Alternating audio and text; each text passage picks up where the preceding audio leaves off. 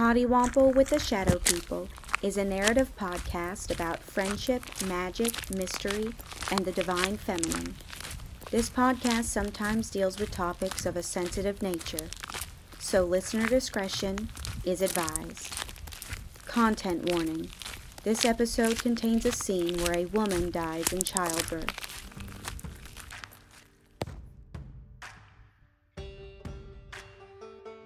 When the moon is a smiling crescent, she too smiles and laughs with her bosom companions. When the moon is gibbous, her cup overflows.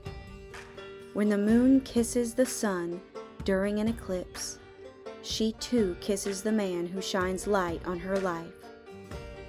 And when the moon is full, its light guides her as she coddiwomples with the shadow people. Episode 12 The Moon Mother.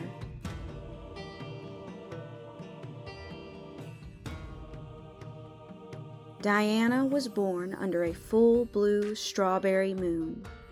Her mother insisted that she give birth at the crossroads with Minerva tending to her. She had suspected that she would not survive the labor, so she figured dying in childbirth at the crossroads would make the burial easier. The glowing moonlight illuminated the sweat on her forehead and the blood that poured out of her. It somehow even managed to make her final breath glisten. Minerva held the crying baby and kissed the dead woman's forehead in a final goodbye. As Sarah, the caretaker of the crossroads, buried the woman, Minerva swaddled the baby girl and tearfully sang her a lullaby. The child would be a ward of the chateau and the moon women now. But Minerva knew that she would truly belong to the moon, just as her mother had. When Diana was five, she was a lonely little shadow child. One night, she looked out her window and asked the smiling crescent moon for a friend. And though the moon gave her no answer that night, the next day she met a girl with hair like the night sky and a smile like the crescent moon. Her name was Mary, and she was a sweet girl, perhaps a bit too sweet. The other kids thought she was too gullible and would tease her often. Well, that is, they teased her until Diana stepped in and started defending her. Everyone was too afraid of the shadow girl to mess with her new friend. At sixteen, Diana had to start earning a living. She did not have a strong enough stomach to be a midwife like Minerva. She would have loved to dance for the patrons in the main hall like some of the other women, but she had two left feet. She thought about reading cards or tea leaves, but she never had the eye for that sort of thing. She spent a few nights on her back, but her heart was not in it. Diana racked her brain trying to figure out what she could do. She could not stay at the chateau if she could not contribute. She looked out her bedroom window and asked the half full gibbous moon to point her in the right direction of her ideal vocation. The moon gave her no answer. About a week later, Diana was strolling the grounds behind the chateau. It was a busy night in the big greenhouse. The sounds of revelry bled out into the warm night air. She gazed up at the full thunder moon, almost mesmerized. She was so taken with its glow that she did not notice the rotted, hollowed out tree stump in time to stop herself from bumping into it. As she collided with the stump, she looked down to see it half full with rainwater from the previous day's storm. The moon reflected in the water. If it was possible, she was even more taken with the reflection than the real thing. The water rippled as a strange wind blew. As the breeze billowed around her, she heard a voice being carried through it. The voice enveloped her entire being. It filled her mind and wrapped around her heart. She heard it whisper, Take the thunder moon water. Take as much as you can for the community, for revelry. She ran back to the house and grabbed two large buckets. She scooped as much water from the stump as she could carry. The next day, she boiled the water to ensure that it would be safe to drink and bottled it up in tiny empty herb jars. She sold the jars to the chateau patrons for a dollar apiece. When they asked her what the water was for, she repeated what the wind had whispered to her. For the community. For revelry. Every month, she would return to the stump to collect the moon water, and each time, the wind would whisper what the water was for. The water collected under the pink moon brought romance and lust. The hunter's moon water brought comfort. The cold moon water brought family and security. At first, when Diana started peddling moon water, the other moon women were skeptical. They were not convinced that folks would buy tiny bottles of boiled water. But she soon acquired a small gaggle of regulars. The customers would do her advertising for her. I have so much more energy now that I add the wolf moon water in my bath. My son is doing so well in school since I gave him the frost moon water. My cold went away as soon as I drank the snow moon water. Diana was happy that she was finally able to contribute to the chateau. A year later, Diana found herself in love. She had long harbored feelings for her dear friend Paul, and she had begun to suspect that he may feel the same way. She often dreamed of a romance so intense that the sun and moon would halt their rotations just to admire it. But on the morning of her seventeenth birthday, those dreams were shattered. She looked in the mirror and saw that her long brown hair had turned gray. She had always known that she would go gray early. Minerva had told her that both her mother and grandmother's hair had turned in their twenties. But she thought she would have a few more years before she went completely gray. She was just a touch older than a child, but she already had hair like an old spinster woman. She shuddered when she imagined what Paul would think of her appearance. She took one last look at herself in the mirror before doing what any rational 17 year old girl would do in that situation. She locked herself in her room and cried for days. One night, when she had no more tears to cry, she gazed out the window and saw no moon in the sky. New moons always made her anxious. She could never quite escape the feeling that she would meet her end under a new moon. However, that did not stop her from seeking aid from her lunar guide. She may not have been able to see the moon, but she knew the moon could see and hear her. Please, if Paul truly loves me, don't let this sway his heart. The next morning, she heard a gentle knock on her door. Diana, are you ready to go to the meadow for the solar eclipse? Paul is already there waiting for us. It was her sweet friend Mary. Diana told her to go away, but Mary walked in anyway. She hugged and comforted her tearful friend and ushered her to her vanity. As she styled her hair, she reminded her that she was as beautiful as any queen, and Paul would be lucky to have her. As they walked to the meadow, Mary encouraged Diana to walk with her head held high. When they arrived at their meeting spot, Diana could not bring herself to look Paul in the eye. She squeezed Mary's hand in fear as Paul walked up to them. Diana, your hair! As Paul began to speak, she could feel her cheeks redden and tears fill her eyes. It's like Moonbeams. Diana lifted her head to meet his eyes, which looked mesmerized. You're the most beautiful sight I've ever seen. They all put on their darkened spectacles and waited for the eclipse to start. Mary sat a little further away from her friends to give them some privacy. Paul kept softly brushing his fingers over Diana's hair. Moonbeams. You truly are like the moon. Diana smiled. then you must be the sun.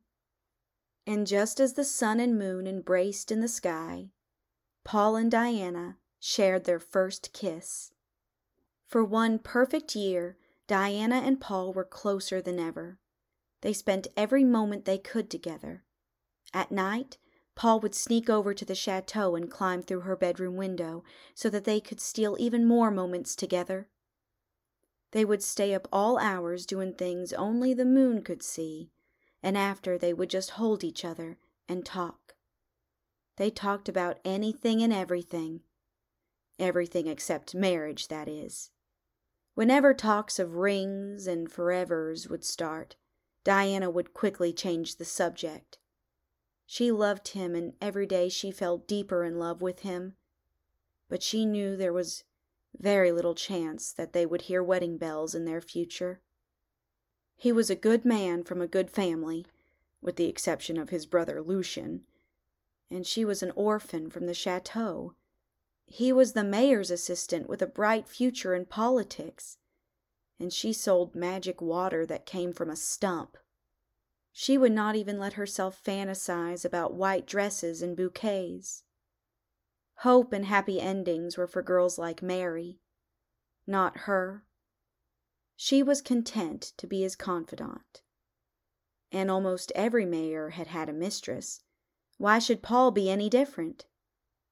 Though she would never be a blushing bride, she was more than happy to be a bridesmaid. She would often tease Mary about her inevitable wedding to her handyman beau, Christopher. The throes of passion and true love did not distract Diana from her lucrative business. Every month, the call of the moon water would grow stronger, and the voices carried on the wind would grow louder. These voices were not like the voices at the crossroads. If Diana did not know any better, she would say that the voices that compelled her sounded a lot more like the forest spirits rather than the spirits of the dead. She had never known anyone to hear the forest spirits outside of the forest. She did her best to push that thought and all of its implications out of her head. The night before the young men were to fight in yet another conflict with the mountain of blood, she collected the water under the worm moon. As she gathered the water, she heard the voices say, For harmony, for balance, for your children. Children? Diana had never responded to the voices before, but she was caught off guard. The voices continued Your child, her child, will live in harmony. Diana was perplexed. She could not be with child, could she? And if she was, she could not be more than a few weeks along. And what did the voices mean when they said, her child? Surely they did not mean Mary. Her sweet friend had always said that she was going to wait until marriage. She hoped that the voices were speaking of the distant future and not the present. The next day, Diana and Mary saw their lovers off as they got ready to leave for the fight. Diana gave all the young men tiny bottles of moon water she had collected the night before. The water collected was meant to bring balance and peace. Maybe this would help cease future conflict. Try as she might, she could not get the words from the spirit voices out of her head. She kept two bottles of the worm moon water for herself and Mary just in case there was any validity to their words. As the young men left, Mary looked up at Diana with a worried look. He has to come back. I know, dear. I wish they didn't have to go either. No, you don't understand. He has to come back. Diana watched as her friend rubbed her hand over her stomach. As her hand smoothed her dress, she could see a small yet distinct bump. She had watched Minerva work long enough to know that that was at least a two month bump. She wrapped Mary in her arms and reassured her. Before they walked back into town, Diana offered her the worm moon water and was insistent that she drink it. She drank hers as well, hoping that the spirits were right and that their future children would know harmony and peace rather than discord. After almost a month and a half, Diana was happy to see Paul return from the fight. But she was devastated to learn that Mary's love, Christopher, was not so lucky. Upon learning that the love of her life and father to her unborn child had been killed, Mary broke down and ran from her friends into town. Diana and Paul thought about running after her, but they were not sure how they could help. Instead, they made their way to the chateau, knowing that Mary would eventually meet them there. The young lovers sat on rocking chairs on the chateau's porch and held hands in silence. After several moments, Paul said, She's going to have a baby, ain't she? Diana's quiet sobs was all the affirmation he needed. I meant what I said before I left. If I become mayor, there won't be. If? Diana interrupted. There is no if, Paul. You have to become mayor. You're the only one brave enough to put a stop to this conflict with the Mountain of Blood. Decades of corrupt mayors have led to good men like Christopher getting killed. That can all end with you. Paul squeezed her hand. Would you be by my side the whole way? Diana kissed his hand. I will always be by your side, but not the way you want me to be. No one in this town will elect a mayor who has a shadow woman for a wife. But I will still always be here for you in every other capacity that I can. Paul nodded silently. He hated to admit that she was right. After a couple of hours, Mary found her way to the chateau. Paul stood up and offered his chair. Neither he nor Diana could have guessed what she would say next. I. I think I'm going to marry Lucian. He's offered to marry me so that my child can be legitimate. He said all I have to do is sign a contract. Surely being his wife is better than being ostracized, right? Her friends tried to offer her other alternatives. But once it was clear that her mind was made up, all they could do was accompany her to the Morning Star Inn. As she walked into the pub, Paul whispered to Diana that he might have a plan. He told her that he may be able to use his position as the mayor's assistant to forge a marriage certificate for Mary and Christopher. That way, Mary would be considered a widow and not have to be treated as an outcast. That only works if Mary doesn't sign the contract, Diana said. Lucian would never let her back out of a deal. After a few moments of trying to figure out how to break a legally binding contract, Mary walked out of the inn looking like a ghost. Her friends walked her to her house and tried their best to cheer her up. But they ceased their efforts when Mary told them that Lucian not only called her child a bastard, but also forbade her from ever visiting Christopher at the crossroads. And with that, she walked into her house without another word. Diana was ready to run back to the Morning Star Inn and pummel Morgenstern to a bloody pulp. Paul stopped her, even though he really did not want to. He told her to go back to the chateau and ask Minerva for as much moonshine as she was willing to part with. He was going to sneak into City Hall and see what he could do about a fake marriage certificate. But what about the contract? Diana asked. We'll worry about that later. Right now, just worry about procuring enough moonshine to bribe the justice of the peace. Paul ran off to City Hall, not knowing that Diana had already concocted a plan to get Lucian to destroy the contract. Diana did not leave her room the next day. Wallowing in her room reminded her of the time, not so long ago, when she shut herself away because of her gray hair. That problem seemed so trivial to her now. When the sun went down, Paul snuck in through her window with a giant smile on his face. I got the marriage certificate. Do you have the moonshine? Minerva gave me five jugs, Diana said sorrowfully. Was there a problem? You don't seem too happy. Diana answered by giving him a kiss that was almost too long and almost too hungry. Diana, tell me, what's wrong? he commanded as he pulled away. After what seemed like years of silence, Diana spoke. I'm carrying your child. Paul was stunned. All he could manage to do was mutter a small, Oh, and reach out to touch her stomach. I'm only a couple months along. And I hate to say it, but I think this child may be Mary's way out of the contract. Paul could only tearfully nod as Diana told him her plan. The next night, Diana brought a box of pink moon water to the Morning Star Inn and started peddling her wares.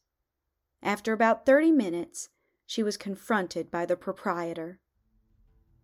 Who said you could sell that snake oil in my establishment? Morgenstern sneered. Diana looked up at him through fluttering eyelashes. Pink moon water promotes romance and lustful urges. I thought it would increase business for the ladies who work here. Morgenstern shot her a smarmy smile. My girls don't need any help with their business, so you can be on your way. He turned to leave, but Diana grabbed his arm and then ran her hand up his bicep. Maybe we could work out a deal? You can buy a box of pink moon water and sell it to your patrons at a marked up price. Morgenstern's ears perked up at the words marked up price. He told her to follow him into his office. He started to hash out the details of the deal, but after a few minutes, Diana changed the subject. So I hear there's a wedding on Friday. You're a lucky man. Mary's the sweetest girl in town. And you're a fine man for helping her with her predicament. His smarmy grin grew wider anything to help an old friend. Diana hid her disgust with a seductive smile and sat on the edge of his desk. I do worry about you, though. Why? Well, Mary is sweet, but she's not what you'd call adventurous. Everyone knows she's the biggest prude in town. All of your drinking buddies are going to be laughing at you. Imagine, the great ladies' man, Lucian Morgenstern, can't even get it from his wife. Morgenstern glared. Then I'll get it elsewhere.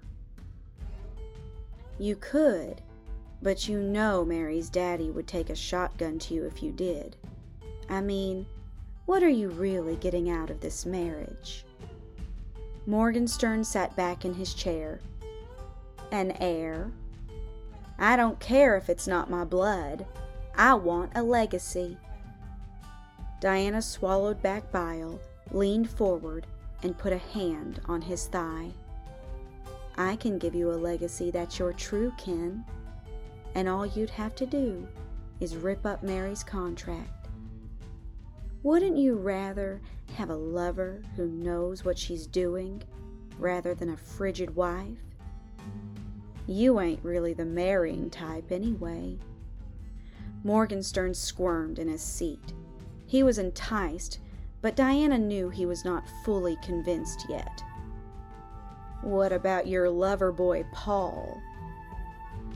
Your brother is old news, Diana said, appealing to his ego. He smiled and swelled with pride. She straddled his lap before speaking the words that pained her to say.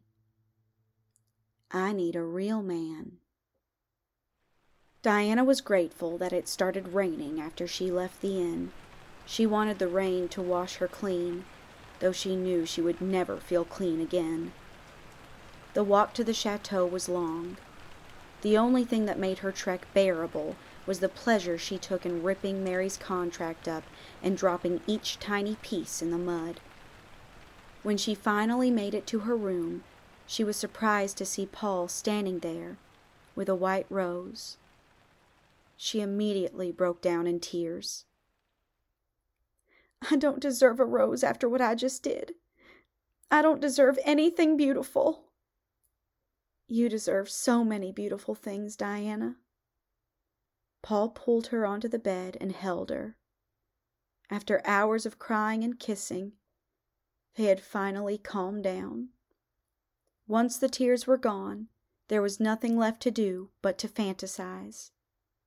They fantasized about living somewhere where they could be together and where Mary could raise her child without judgment. They fantasized about what Diana's child would be like. I hope it's a girl, I hope she has your eyes. I hope she has moonbeams in her hair like you do. Oh, don't wish that on a child. Why not? It's beautiful. This made Diana blush. After a few moments of silence, she said, I love you, Paul. I'll always love you, Diana. And I'll make a promise right now. I swear, whenever there's a solar eclipse, I'll sneak through your window and show you just how much I love you. Lunar eclipses, too? Paul smiled and kissed her forehead before saying, Of course.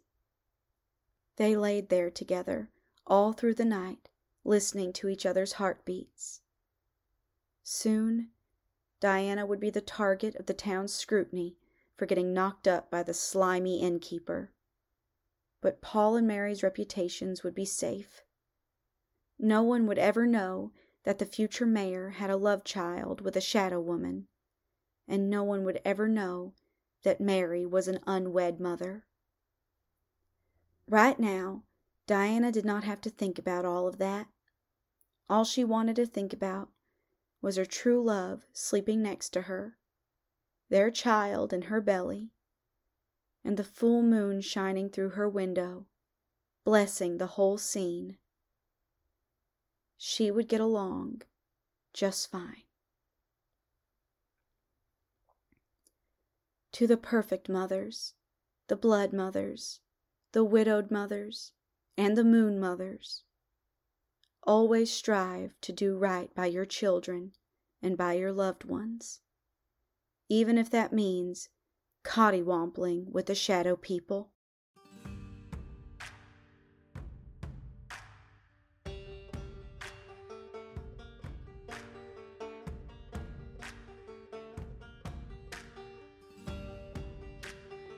Coddiwomple with the Shadow People was created and performed by Shay Lee and edited by Jonathan Strickland.